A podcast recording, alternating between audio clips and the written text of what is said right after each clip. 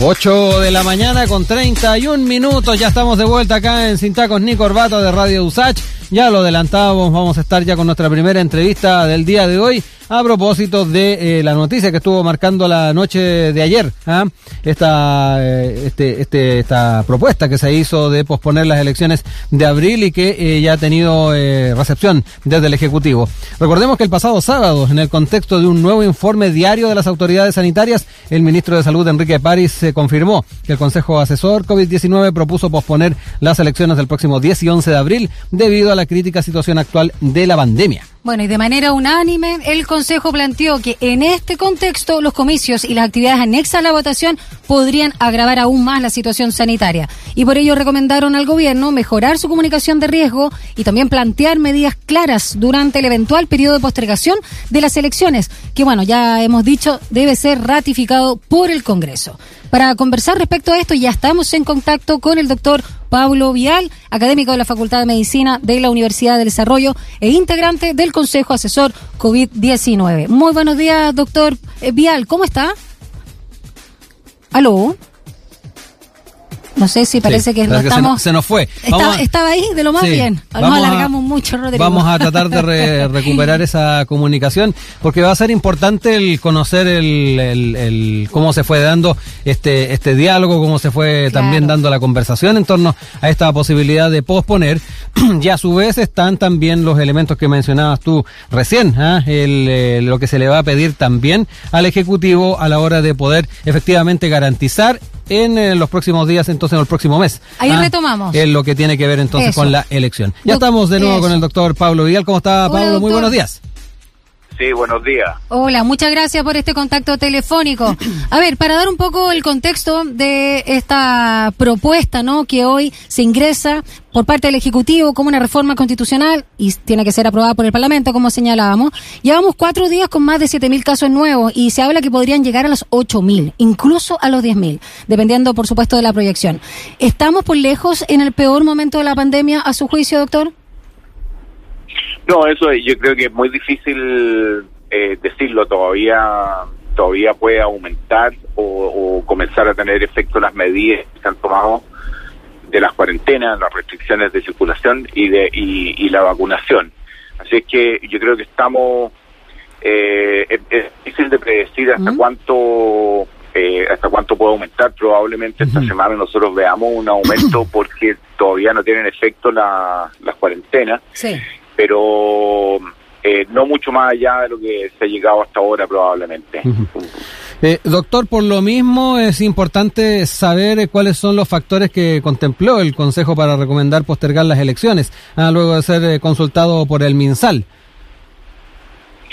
Bueno, lo, lo, que consideramos es que hay un aumento brusco del número de casos y que es bastante homogéneo a lo largo de muchas regiones de Chile hay también un aumento significativo del porcentaje de, casos positivos. Tal vez lo más crítico es que hay un hay un aumento de las hospitalizaciones eh, y un eh, y, prácticamente el, todos los sistemas más complejos eh, como las UCI, las la unidades que pueden realizar ventilación mecánica eh, copado a pesar de la sanción que se ha producido. o sea que quedan pocas pocas reservas desde el punto de vista del, sistema hospitalario. Tampoco eh, nos observa un efecto evidente de la, de la vacunación mm. todavía. Eh, yo creo que vamos a comenzar a verlo probablemente esta semana, la próxima, en algunos sectores de la, de la población, en los adultos mayores, en los de mayor edad. Y, y también consideramos que eh, los informes que tenemos eh, indican que hay un alto porcentaje del, virus que está circulando corresponde a las variantes eh, del Reino Unido y de Brasil. Y esa, esas variantes son más transmisibles. Entonces, por ejemplo, lo que me preguntaban de, hasta, hasta cuántos casos podíamos llegar en, Chile, eh, precisamente el, el hecho de que estas variantes sean más transmisibles y que estén circulando en alta proporción hacen bien difícil predecir eh, hasta qué número vamos a llegar, o sea, cuándo vamos a alcanzar el, el pic, si es que no hay medidas de contención eh, eh bien, eh, bien específicas y bien estrictas.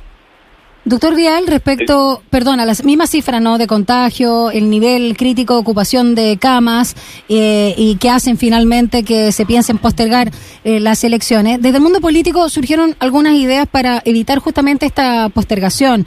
Y en ese sentido, eh, una de las propuestas o las ideas fueron realizarlo en tres o incluso cuatro días con bandas horarias. ¿Le parece factible este tipo de propuesta o en realidad lleva al mismo escenario?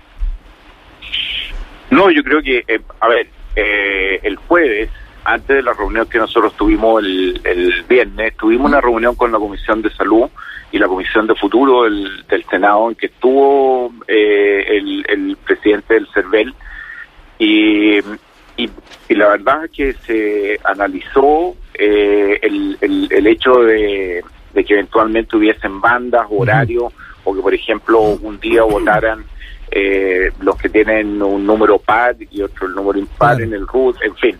Eh, de tal manera poder fraccionar de alguna manera. Pero el, el, eh, el desde el CERVEL nos comunicaron que en realidad eh, eso era bastante difícil mm. porque este es un derecho. Sí. Que a uno no le pueden decir, eh, uno llega a votar y, y, y que te digan no, sabe que hoy día no le corresponde, vuelva mañana.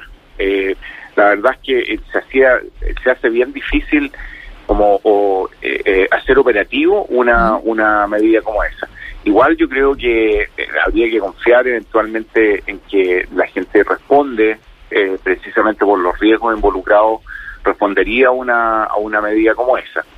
Eh, pero no había una, una forma de hacerlo obligatorio, podríamos decir. entonces, no, no era una, una, una medida que se considerara que eh, eventualmente pudiera tener eh, un, eh, un, unos resultados, mm. los resultados esperados, claro. podemos decir. Mm. Ahora, lo de tres días no, no, no, no se planteó hasta, mm. hasta este fin de semana. Claro. Eh, por parte, porque en realidad eh, buscar alternativa a posponerla es muy es muy razonable porque eh, digamos, esto, esto, esto no es un asunto solamente sanitario, sino que hay eh, montones de cosas, eh, protocolos y, y, leyes involucradas, y personas, y equipos, etcétera, eh, institu instituciones eh, que están involucradas para que se lleve a cabo una elección y, y, un, eh, y una postergación a un, un trastorno mayor. Pero eh, desde el punto de vista estrictamente sanitario, eh, nosotros pensamos que estábamos en un momento eh, bastante crítico desde el sí. punto de vista del número de casos y la red de salud y que eh, no era esperable que en, eh, que en, dos semanas tuviéramos una, un, una respuesta eh, significativa que pudiera cambiar el, el, el, curso de la epidemia. Sí.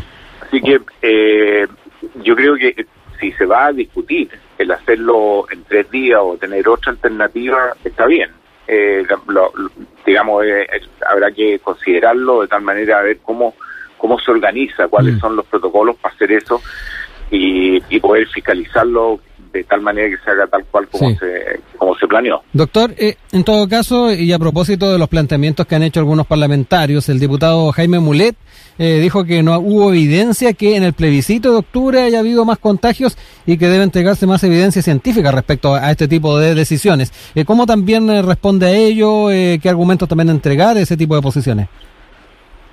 Bueno, lo que estoy viendo es bien, eh, es, es, bien difícil en realidad. Era un el, el sido, hay que recordar que fue postergado. Sí. Eh, es una, una elección que fue postergada, realmente para buscar un mejor momento epidemiológico y eso fue efectivamente lo que pasó. O sea, durante el plebiscito había un, eh, un, eh, un mejor eh, momento en el término del número de casos y de ocupación de la red y también está eh, era muy heterogéneo la situación que había en el en el en el país o sea había muy pocos lugares donde estuviera subiendo la, la epidemia eh, igual se demostró que se puede se puede efectuar un eh, un, un, eh, un, acto electoral de, de, esas dimensiones como fue el plebiscito con alta participación sin que eh, se produjera un, eh, un, un efecto de rebote del número de casos. Y eso y eso es cierto pero eh, proporcionar ahora evidencia científica en un momento dado que sabemos o sea no, no, no podemos tener más datos más duros que eh, tenemos una, una red de salud compleja, la, la, red hospitalaria, eh, copada, con muy poco espacio para eh, responder frente a futuros aumentos. Eh, un número de casos que efectivamente van, van a aumento y eh, esa para nosotros son la, la evidencia. No, no podemos decir exactamente en qué punto vamos a estar en, eh, en 15 días más o, en 10 mm. días más. Eh, eso eh, no, no, no resulta posible, pero sí podemos predecir que eh, no sería un, eh, un, algo que nosotros eh, planificaríamos hacer el, el, tener en estas circunstancias un, eh, un, un, acto electoral que trae aglomeraciones, que trae mucho uso de locomoción eh, colectiva, movilidad de las personas que tienen que trasladarse al lugar, eh, aunque sea en otra región, tienen que trasladarse al lugar donde, donde están eh, inscritos, etcétera. Así que eh, en, la, situación eh, epidemiológica actual es el dato más duro que nosotros tenemos desde el punto de vista científico de que eh, no es apropiado eh, tener un, un, un, acto que podría aumentar significativamente el, el, número de casos y hospitalizados en un sistema mm, altamente estresado. El académico de la Facultad de Medicina de la Universidad del Desarrollo e integrante del Consejo Asesor COVID-19, doctor Pablo Vial, nos acompaña esta mañana acá en Sin Tacos ni Corbata. A propósito de los datos duros ¿no? que estaba señalando, doctor, quiero detenerme en algo que dijo al inicio eh, respecto, por un lado, al proceso de vacunación y estas cepas, ¿no? la británica y la brasileña, ¿no? de la mutación eh, del virus, que serían las más presentes en nuestro país. La verdad que nosotros como periodistas no habíamos escuchado eh, cuánto estaban presentes, así circulando estas variantes en nuestro territorio? Y por otro lado, ¿qué se sabe de las vacunas que se están administrando acá eh, respecto a si sirven o no para combatir estas cepas?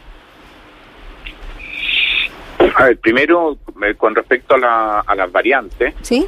Eh, el, el, diagnóstico de las variantes, este, para el diagnóstico de las variantes se está utilizando la genotipificación del virus completo que es un, eh, es un, método bastante complejo, hay que secuenciar el virus que eh, tiene un, genoma de RNA bastante eh, em, grande y, y es una técnica que demora unos días, que no puede no, no, no puede hacerse como PCR, que uno hace 7000, o sea, mm 30.000, 40.000, 50.000, hasta 70.000 al día. Eso no es posible hacerlo buscando la, la variante hasta este minuto que se está usando este sistema de secuenciación. Por lo tanto, por ejemplo, cuando se ha dicho que eh, se han identificado eh, 60 casos de variante inglesa o que se han identificado 40 casos de la variante, y uno dice, pucha, es poquito. Pero no es poquito, porque el número que se ha hecho buscando las variantes también es súper bajo. Entonces, el, lo que hemos visto es que en marzo, el, el, lo último, el último periodo que, eh, que se ha analizado, a pesar de que no son tantas las muestras, no llegan a los a los cientos, sino que las decenas de muestras que se han analizado, eh, muestran que hay una proporción significativa de esas muestras analizadas que es eh, inglesa, de la cepa inglesa o de la cepa brasilera. Esa, las dos cepas tienen el, el potencial de transmitirse más, tiene una carga viral más alta y eh, por lo menos la inglesa eh, se ha visto que produce más hospitalizaciones y ah. eh, más muertes. ¿Qué proporción estamos hablando, doctor? asociando las dos cosas, uno puede pensar si tenemos un aumento brusco, algo totalmente, bastante inexplicado, llevamos harto tiempo con restricciones y se supone con, con mucho tiempo también de educación de la población, pero eh, eh, este, esta mayor circulación de variantes más transmisibles explicaría lo que está sucediendo mm. eh, en, en, en, circunstancias de que eh, no podemos decir que eh, se hayan eh, no cumplido las recomendaciones que se han hecho por, por parte de las autoridades, por lo menos un alto porcentaje de las personas las cumple, eh, hay cuarentena en montón, montones de partes del país, eh, y, y, de repente surge, a pesar de que no ha habido ningún otro cambio de las medidas de salud pública y su eh, adherencia, el, el, surge este, este aumento brusco. Entonces, pensamos que hay un,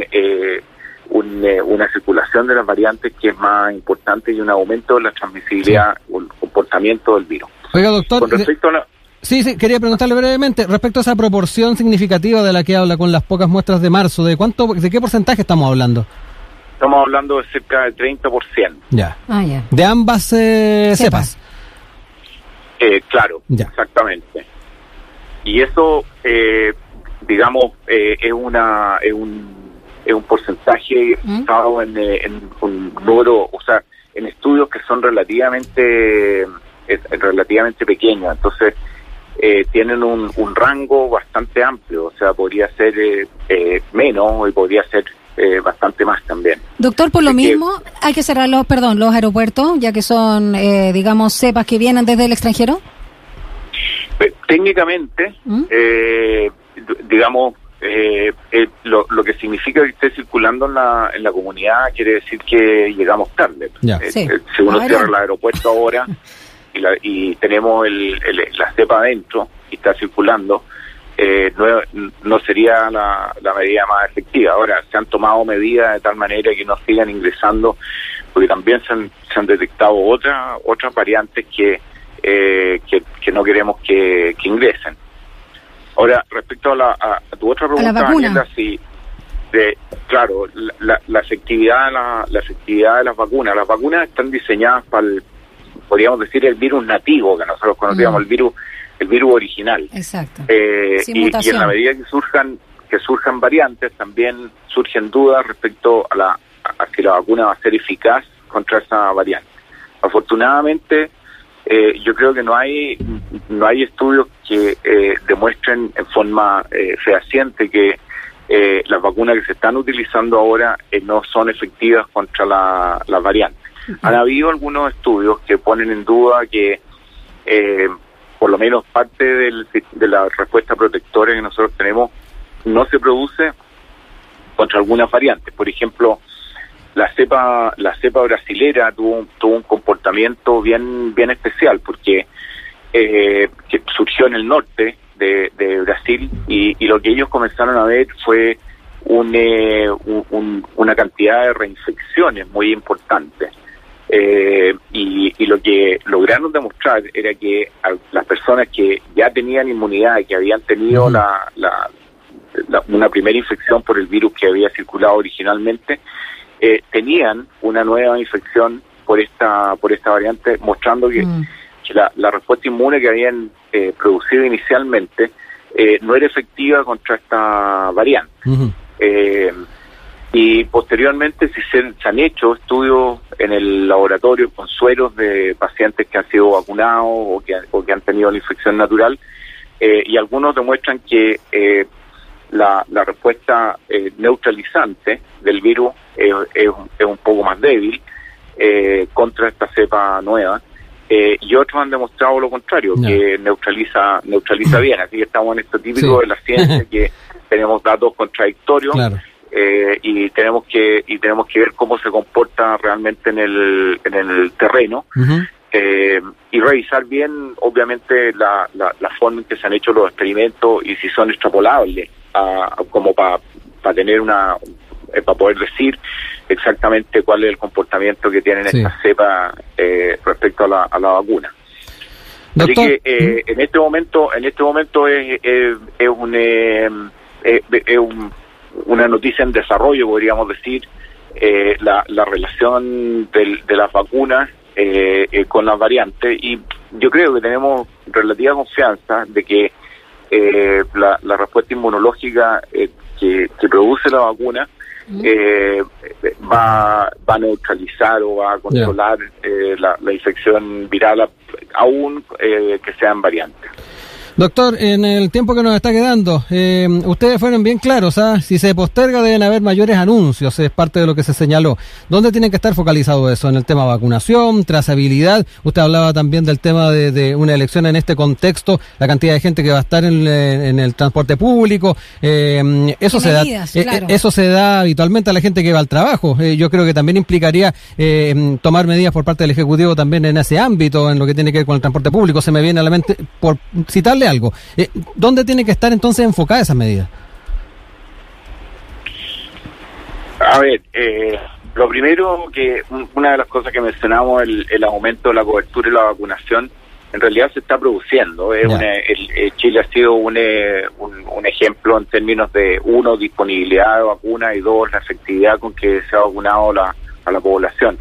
En primer lugar, eh, en cuatro semanas más, eh, o seis semanas más, eh, se va a ser vacunado con dos dosis a todos los vocales, apoderados y toda la, gente que participa en la elección. Eh, y, van a estar con dos dosis y van a haber pasado unos pocos días más eh, para el desarrollo de la, de la protección. Así que eh, va, buena parte del personal que participa en, en las elecciones va a estar vacunado y eso da bastante bastante más seguridad. Mm. También el, fortalecer la, el testeo, la, la trazabilidad y el aislamiento es, eh, es, una aspiración. Esa, bueno, ustedes han oído, se, ha repetido prácticamente desde el comienzo. Mm. Cuando uno tiene 7.000 o 8.000 casos al día, eh, es bien difícil eh, el, el, este proceso. Requiere prácticamente un, un ejército de personas, de, de personal de salud que esté dedicado a ello.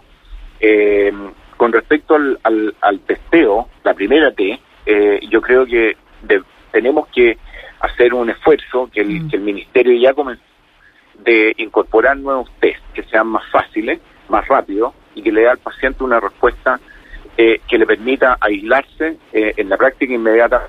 Porque ¿qué es lo que pasa hoy día? Que si a uno le dan el, el resultado uno tiene síntomas, se demora un día en consultar, por ejemplo, tiene eh, se demora otro día en tener el, el, test. Han pasado 48 horas en que, en, que eventualmente uno está positivo y transmite la, la infección. Mínimo 48 horas, claro. Eh, si uno tuviera un, test como este test de antígeno, ¿Mm? que es muy bueno en términos de especificidad y sensibilidad, tal vez no tan bueno como la PCR, pero pero sí, es, ¿Es el de la salida, doctor, o no? ¿O es otro? No, la saliva es, más bien un cambio en la toma de ah, muestra, que también facilita las cosas. ¿Cuál es el que señala usted? El, el, antígeno es, un eh, es un test que detecta proteínas del virus eh, y tiene eh, un son cassettes individuales se pueden hacer en consultorios se pueden hacer en hospitales incluso se pueden hacer en colegios se pueden hacer en, en otras instituciones porque son de muy fácil realización eh, y requiere no requiere tanto entrenamiento ni, ni complejidad en el, en el personal que lo hace. eh, y da una respuesta visual no, no se necesitan equipos tampoco da una respuesta visual en aproximadamente 15 minutos. Ah, ustedes me podrán decir por qué no, no usábamos esto antes bueno porque el, se ha ido hoy se cortó ahí. Sí no. Siga doctor. Sí se han ido perfeccionando estos test ah, y y hoy en día están eh, eh, son suficientemente buenos como para promover su uso eh, y que nos den certeza en el, en el, en el resultado. Doctor Pablo Vial, perdón, se nos está yendo el tiempo. Termine la idea, para no interrumpirlo más. No, y lo otro que, que eso, el, la mejoría en el diagnóstico también tiene que estar seguida una mejoría en la trazabilidad, es decir, identificar bien a los contactos, ponerlos en cuarentena y hacer muy efectivo el aislamiento de los casos.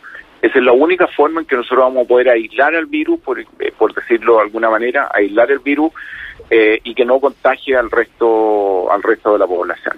Doctor Pablo Vial, muchísimas gracias por este contacto telefónico con nosotros hoy en la mañana acá en Sintacos y Nicorbata. Recordamos que él es parte también integrante del Consejo Asesor COVID-19. Un abrazo grande, que tenga linda semana. Cuídese.